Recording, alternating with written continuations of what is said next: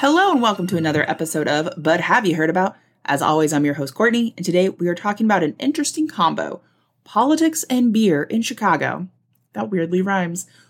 We are talking about the beer riots of Chicago from 1855, a catalyst to non Native Americans being instrumental in local elections, aka getting the immigration vote. As it is classified in history, the Lager Beer Riot occurred on April 21st, 1855, in Chicago, Illinois, and was the first major civil disturbance in the city. Considering where Chicago goes by the time Al Capone is around, this isn't surprising, but the fact that beer, of all things, is the one to pop the civil disturbance cherry is, well, interesting, to say the least. Before we get into the nitty gritty of the riot, let's talk about Chi Town and its history. With a small but mighty population of 80,000, strengthened by a rapid growth in the 1840s and 1850s from Irish and German immigrants, Chicago was developing into an attractive opportunity for many immigrants. Just as any other major city in the 19th century, the jobs for immigrants were low paying and usually highly physically demanding. However, these were still better than what was available for them back home for the majority. These new immigrants lived in their own sections of town and brought much of their home country culture as well as pastimes with them. For many Germans, they would work six days a week, with Sunday being the day of socializing. I love that. The socializing would take place in northern Chicago taverns. German language newspapers, such as the Illinois Staatszeitung, and social movements like the Turners, male gymnasians, and German craft unions gave the German population of Chicago a high degree of social and political cohesiveness. Many of these immigrants had participated in the 1848 revolutions across Europe and were accustomed to demonstrations for political reasons. Many of these Germans that considered themselves to be 48ers and demonstrated in the revolutions believed in unifying all of the German states and that all humans deserve basic human rights.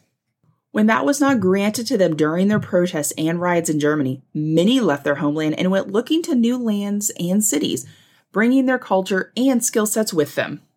Many of these immigrants that came to America after the failed 1848 revolution were wealthy with desirable skills. They did not fit the nativist view of the poor, uneducated, lazy immigrants that were taking over cities. And this is important to remember for later. Germans migrated to developing Midwestern and Southern cities, developing the beer and wine industries in several locations, think Fredericksburg in Texas, and advancing journalism. Others developed thriving agriculture communities. When it came to Chicago, it was journalism and beer, two amazing things. And these two industries, under German leadership and ownership, excelled in Chicago. It even did well with other immigrants and American born residents. Now that we've established the backstory for the Germans living there, let's focus on the native culture, aka the nativists, aka the Know Nothing Party, as well as the mayor of Chicago. All over the country, there was a widespread of distrust when it came to Catholics and immigrants. Many newspapers and politicians depicted immigrants as drunks and part of a ploy for the Pope to take over the US if they were Catholic. Somehow, Catholics in the US are going to instate like the Pope as being in charge of everything. It's a weird not conspiracy theory, but a thought process. And I just, I don't understand it. I don't think the Pope would want us, especially in the 19th century. Anyways, because of the drunk portrayal, many nativists gravitated towards anti alcoholism or a movement called temperance. The temperance movement was dedicated to promoting moderation and, more often, complete abstinence in the use of beer and liquor. During the 1850s, the temperance movement was gaining momentum across the country. Even though it wasn't exactly outright winning elections on just the temperance platform alone at that time, many politicians received votes or lost votes based on that like based on their stance on temperance alone. In the Chicago mayoral election of 1854, the Temperance Party candidate Amos Throop lost by a margin of nearly 20% to Isaac Lawrence Milliken. Nevertheless, after winning the election, Milliken declared himself in favor of temperance as well. Well, way to fuck it up and hoodwink your constituents, Milliken. Within a year, Chicagoans were like, get out of here. He lost the following year to Levi Boone, the American Party candidate, aka the Know Nothing Party. Levi Boone ran on an anti immigrant and anti Catholic platform, the Know Nothing Party, which garnered him enough support to win the election. The Know Nothing Party nationally had been feeding off the swell of nationalist sentiments brewing in the nation in the 1840s and 50s one day I'll go over the Know Nothing Party in depth.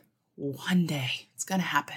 Anyways, In his inauguration speech, Mayor Boone stated, quote, I cannot be blind to the existence in our midst of a powerful politico religious organization, all its members owing and its chief officers bound under an oath of allegiance to the temporal as well as the spiritual supremacy of a foreign despot.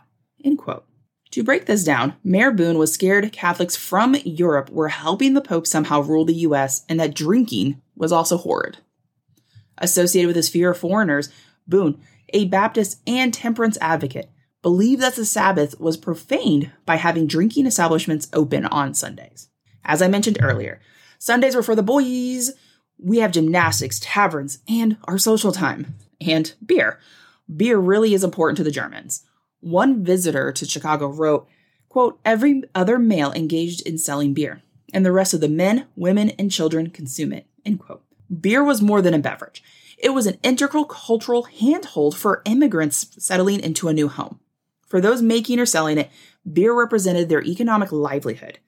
Local German brewers like John Huck and Conrad Seipp eagerly provided lager beer for saloons, whose daily shipment could run dry by three in the afternoon. Outdoor beer gardens filled each Sunday with music and dancing as families celebrated the end of another work week. And I promise, it wasn't just Germans or immigrants that were in these beer saloons. A lot of native Chicagoans were also there too. The push of the temperance movement onto everyone was seen in the eyes of immigrants as a means of control used by the elites to further control the working class. With some laws passing across the country to limit or outright prohibit alcohol in cities and counties, Germans that owned taverns in Chicago were absolutely in their right to be concerned with Boone winning the election. On March 6, 1855, a law and order coalition swept city elections, including the mayoral candidate Levi Boone. The coalition was formed by anti immigrant, anti Catholic nativists, the Know Nothing Party, and temperance advocates who were interested in moral reform and public order. With law and order came a huge wave of new police officers, many bringing with them their anti immigrant and anti Catholic ideology. Once elected, Mayor Levi Boone and the new city council majority hiked liquor license fees 500%. This went from $50 to $300, and shortening licensing terms from one year to three months, making them have to be renewed quarterly. A three month moratorium on issuing any new licenses was also ordered by the mayor. Although Boone's actions were in anticipation of the state of Illinois enacting a law similar to the one that passed in Maine by referendum that would prohibit the sale of alcohol for recreational purposes, the referendum failed in June 1855 by statewide vote of 54% to 46%. While prohibition passed in 1919 and went into effect in 1920, many states, counties, and cities had decided on their own if they wanted to be dry or wet. But let's get back to the story at hand. When you look at this, immigrants were the real target of Boone's agenda.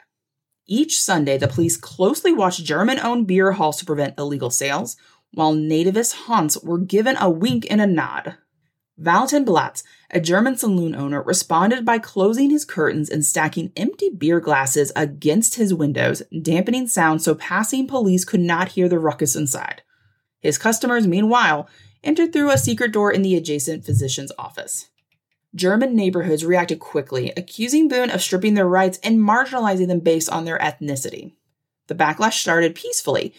Germans held public meetings and submitted numerous petitions, the city rejected them all.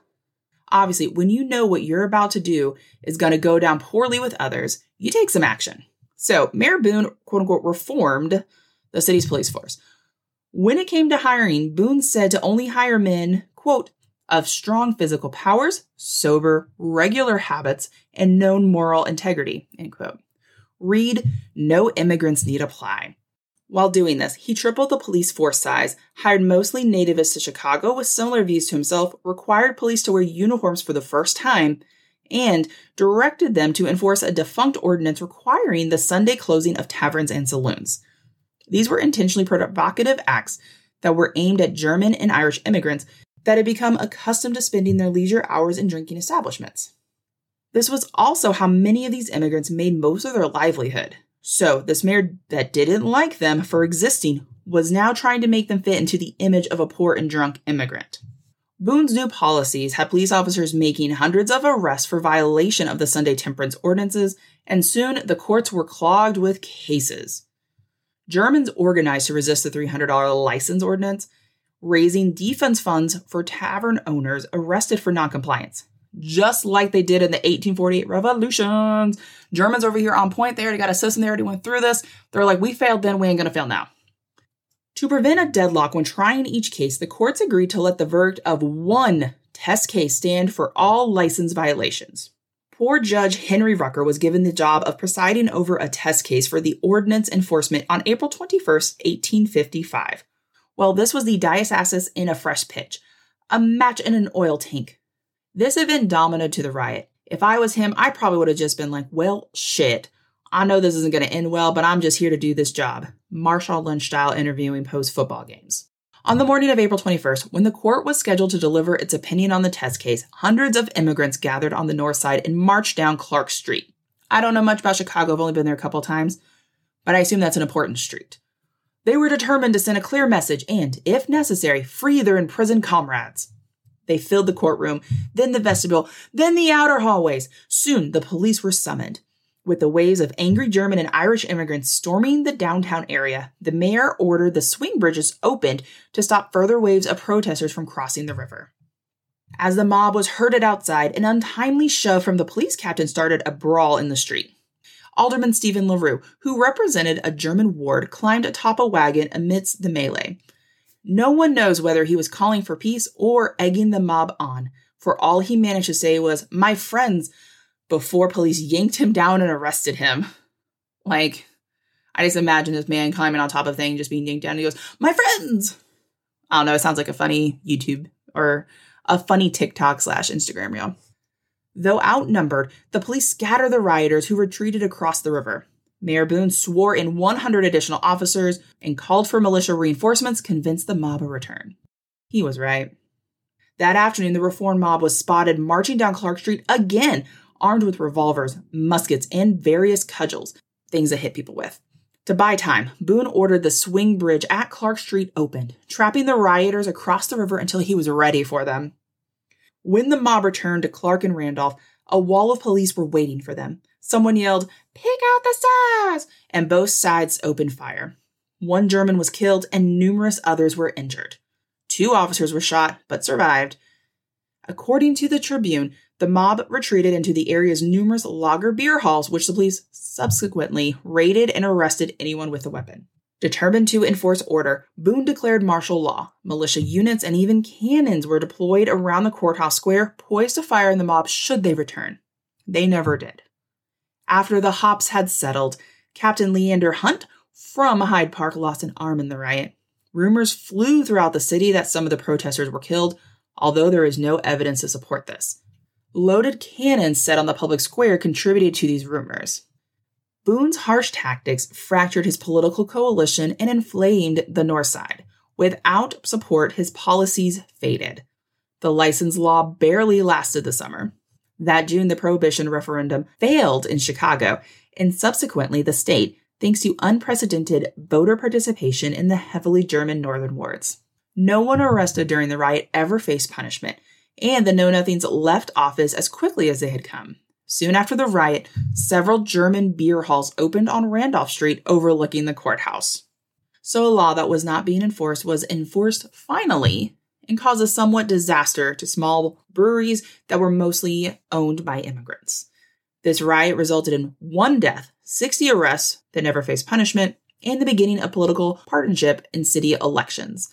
It mobilized Chicago's immigrant voters, Following the riot, Germans became more active in Chicago's political and cultural life than ever before, and today the city embraces its German roots. In March 1856, a heavy German and Irish turnout defeated the nativists, causing the $50 liquor license to be restored, aka basically doing away with this horrible, outlandish spike that Mayor Boone had put in. More important was the renewed attention to city elections on the part of the political party leaders, ending the era of municipal nonpartisanship. Never again would city elections be of such limited interest that a small group of extremists could win outright. And I think that's a great lesson to kind of take away from this that because of beer and the fact that you want to mess with someone's alcohol, that you absolutely can bring out voters or people who normally would not vote.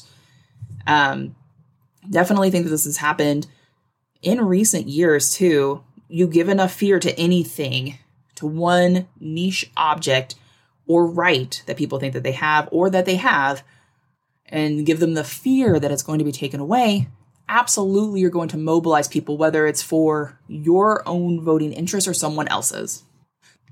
Well, that's going to do it for today's episode of But Have You Heard About? As always, I'm your host, Courtney. Hope you learned a little bit about local elections as well as alcohol and beer um, and the wonderful cultural history of Chicago. I just find it fascinating how immigrants had such a huge impact um, and that they were absolutely a political voting machine that should have been utilized earlier by different parties. But here we are. So, you know, if any if any lesson was learned from this, other than don't mess with Germans' beers on their Sundays, is that you should absolutely be voting in your local elections. They mean a lot because why would you not? You never know whose livelihood you can help impact in a positive light versus a negative light. With that, I hope you have a wonderful rest of your day, morning, evening, tea, run, whatever you may be doing, and we'll see you next time. Bye.